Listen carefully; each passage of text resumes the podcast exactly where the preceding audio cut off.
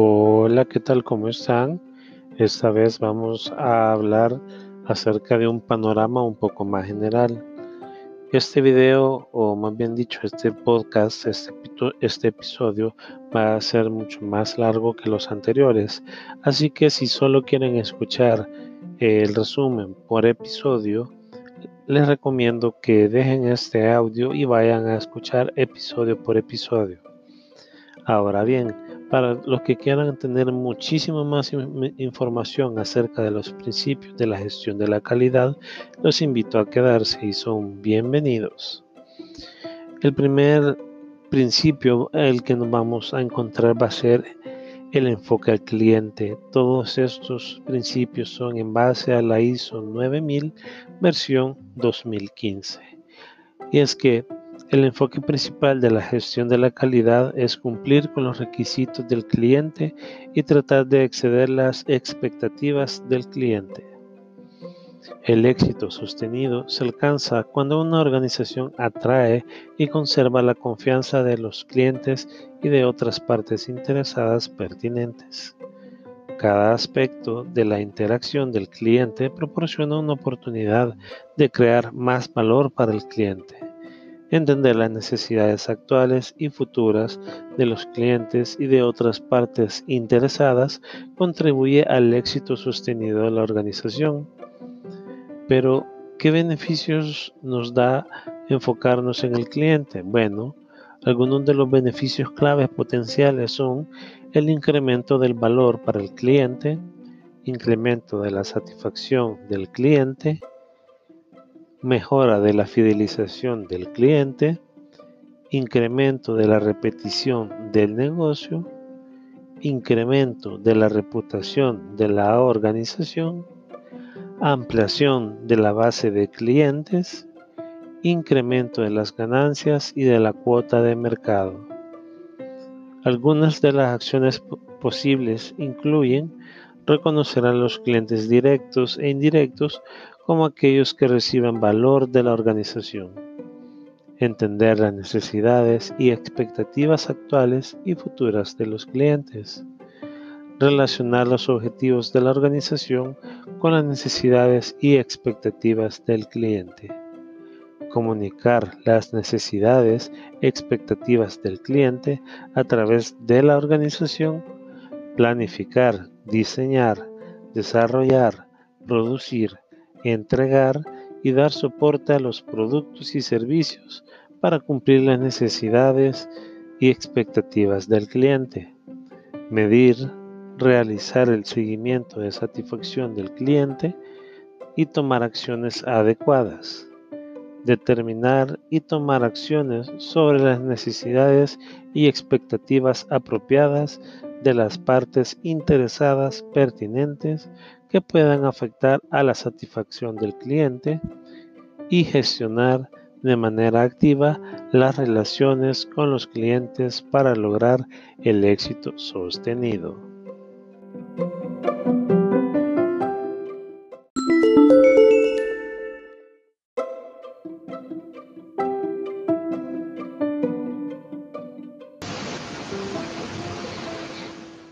Ahora bien, el segundo es el liderazgo. Y es que los líderes en todos los niveles establecen la unidad de propósito y la dirección y crean condiciones en las que las personas se implican en el logro de los objetivos de la calidad de la organización. La creación de la unidad de propósito y la dirección y gestión de las personas permiten a una organización alinear sus estrategias políticas, procesos y recursos para lograr sus objetivos. Pero ¿cuáles son los beneficios de tener un liderazgo? Bueno, algunos de los beneficios clave potenciales son aumento de la eficacia y la eficiencia al cumplir los objetivos de la calidad de la organización, mejora en la coordinación de los procesos de la organización, mejora en la comunicación entre los niveles y funciones de la organización, desarrollo y mejora de las capacidades de la organización y de sus personas para entregar los resultados deseados. Algunas de las acciones posibles incluyen Comunicar en toda la organización la misión, la visión, la estrategia, las políticas y los procesos de la organización. Crear y mantener los valores compartidos, la imparcialidad y los modelos éticos para el comportamiento en todos los niveles de la organización. Establecer una cultura de la confianza y de la integridad. Fomentar un compromiso con la calidad en toda la organización. Asegurarse de que los líderes en todos los niveles son ejemplos positivos para las personas de la organización proporcionar a las personas los recursos, la formación y la autoridad requerida para actuar con responsabilidad y obligación de rendir cuentas, inspirar, fomentar y reconocer la contribución de las personas.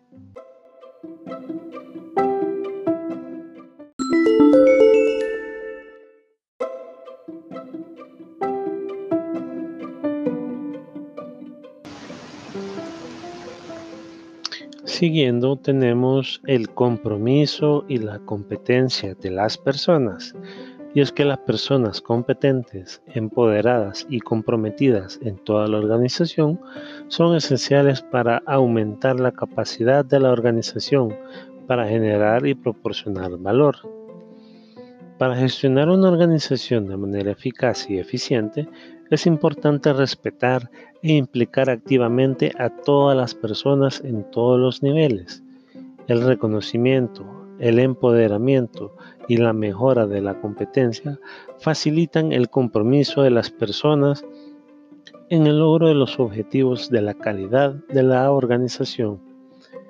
Algunos de los beneficios clave potenciales de esto es la mejora de la comprensión de los objetivos de la calidad de la organización por parte de las personas de la organización y aumento de la motivación para lograrlos.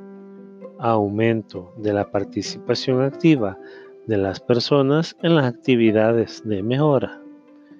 Aumento en el desarrollo, iniciativa y creatividad de las personas. Aumento de la satisfacción de las personas aumento de la confianza y colaboración en toda la organización, aumento de la atención de los valores compartidos y la cultura en toda la organización.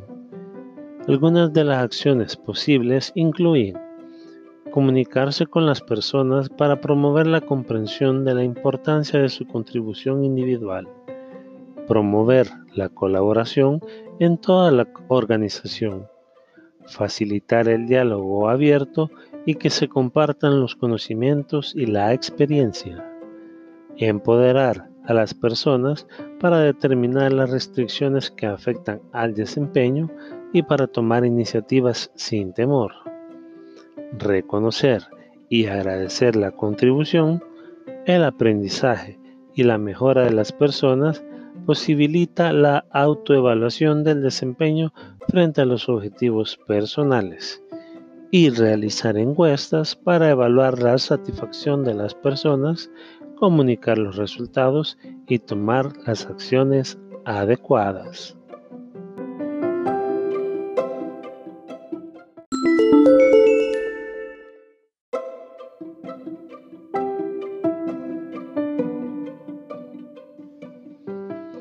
Ahora seguiremos con el enfoque a procesos. Estos se alcanzan los resultados coherentes y previsibles de manera más eficaz y eficiente cuando las actividades se entienden y gestionan como procesos interrelacionados que funcionan como un sistema coherente. El sistema de gestión de la calidad consta de procesos interrelacionados Entender cómo este sistema produce los resultados permite a una organización optimizar el sistema y su desempeño. Algunos de los beneficios que obtenemos son aumento de la capacidad de centrar los esfuerzos en los procesos clave de las oportunidades de mejora, resultados coherentes y previsibles mediante un sistema de procesos alineados, optimización del desempeño mediante la gestión eficaz del proceso, el uso eficiente de los recursos y la reducción de las barreras interdisciplinarias, posibilidad de que la organización proporcione confianza a las partes interesadas en lo relativo a su coherencia, eficacia y eficiencia.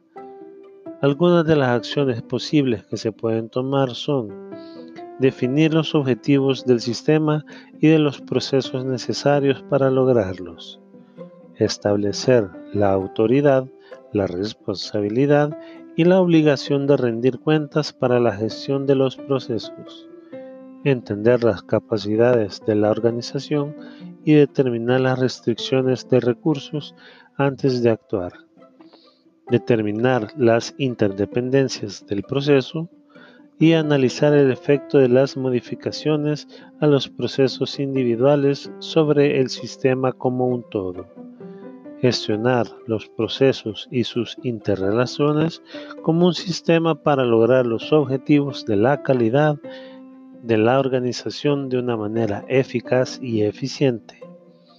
Asegurarse que la información necesaria está disponible para operar y mejorar los procesos y para realizar el seguimiento, analizar y evaluar el desempeño del sistema global gestionar los riesgos que puede afectar las salidas de los procesos y los resultados globales del sistema de gestión de la calidad.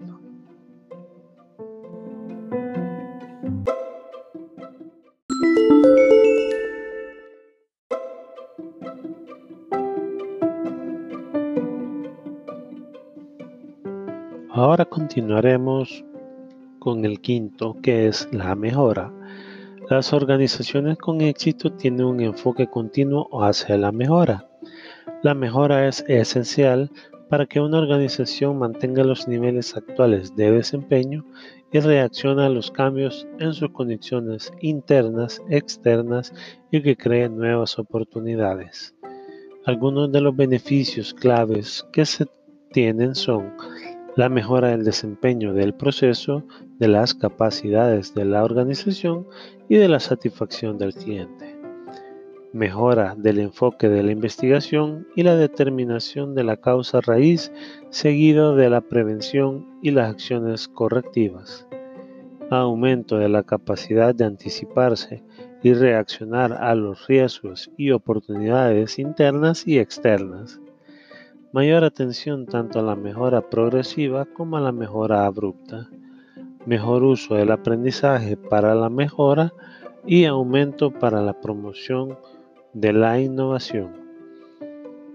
Algunas de las acciones posibles para realizar esto es promover el establecimiento de objetivos de mejora en todos los niveles de la organización, educar y formar a las personas en todos los niveles sobre cómo aplicar las herramientas básicas y las metodologías para lograr los objetivos de mejora. Asegurarse de que las personas son competentes para promover y completar los proyectos de mejora exitosamente. Desarrollar y desplegar procesos para implementar los proyectos de mejora en toda la organización realizar seguimiento, revisar y auditar la planificación, la implementación, la finalización y los resultados de los proyectos de mejora.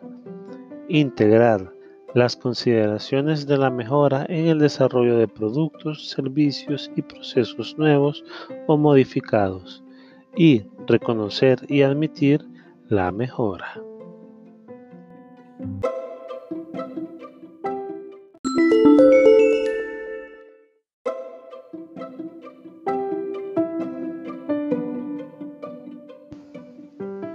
Ahora vamos con el sexto, que es la toma de decisiones basada en la evidencia, es decir, la toma de decisiones informada.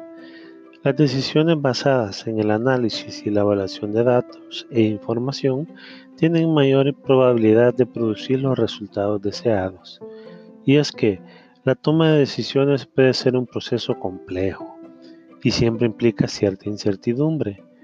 Con frecuencia implica múltiples tipos y fuentes de entradas, así como su interpretación que puede ser subjetiva. Es importante entender las relaciones causa y efecto y las consecuencias potenciales no previstas, el análisis de los hechos, las evidencias y los datos que conducen a una mayor objetividad y confianza en la toma de decisiones. Algunos de los beneficios que obtenemos de esto es la mejora de los procesos en la toma de las decisiones, mejora en la evaluación del desempeño del proceso y de la capacidad de lograr los objetivos, mejora de la eficiencia y la eficacia operativa, aumento de la capacidad de revisar, cuestionar y cambiar las opiniones y las decisiones, y aumento en la capacidad de demostrar la eficacia de las decisiones previas. Las acciones que podemos tomar referente a esto son determinar, medir y hacer el seguimiento de los indicadores clave para demostrar el desempeño de la organización.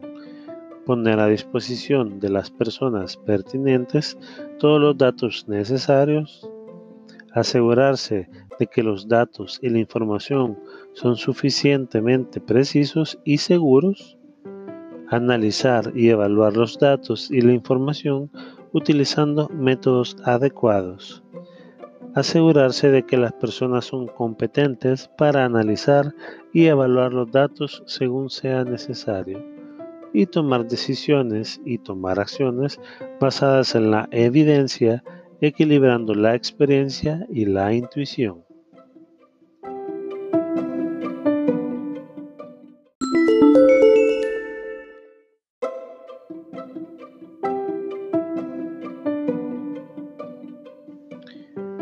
Y hoy llegamos ya a la parte 7, la gestión con las relaciones. Y es que para el éxito sostenido, las organizaciones gestionan sus relaciones con las partes interesadas pertinentes, tales como son los proveedores o los inversionistas. Las partes interesadas pertinentes influyen en el desarrollo de una organización es más probable lograr el éxito sostenido cuando una organización gestiona las relaciones con sus partes interesadas para optimizar el impacto en su desempeño. Es particularmente importante la gestión de las relaciones con la red de proveedores y socios. Beneficios de esto son aumento del desempeño de la organización y de sus partes interesadas pertinentes respondiendo a las oportunidades y restricciones relacionadas con cada parte interesada, entendimiento común de los objetivos y los valores entre las partes interesadas, aumento de la capacidad de crear valor para las partes interesadas compartiendo los recursos y la competencia gestionando los riesgos relativos a la calidad, una cadena de suministro bien gestionada que proporciona un flujo estable de productos y servicios. Acciones para poder lograr esto son determinar las partes interesadas pertinentes, tales como proveedores, socios, clientes, inversionistas, empleados y la sociedad en su conjunto y su relación con la organización. Determinar y priorizar las relaciones con las partes interesadas que es necesario gestionar, establece las relaciones que equilibren las ganancias a corto plazo con las consideraciones a largo plazo. Reunir y compartir la información, la experiencia y los recursos de las partes interesadas pertinentes, medir el desempeño y proporcionar retroalimentación del desempeño a las partes interesadas cuando sea aprobado para aumentar las iniciativas de mejora, establecer las actividades de desarrollo y mejora colaborativas con los proveedores, los socios y otras partes interesadas. Y por último, fomentar y reconocer las mejoras y los logros de los proveedores y los socios.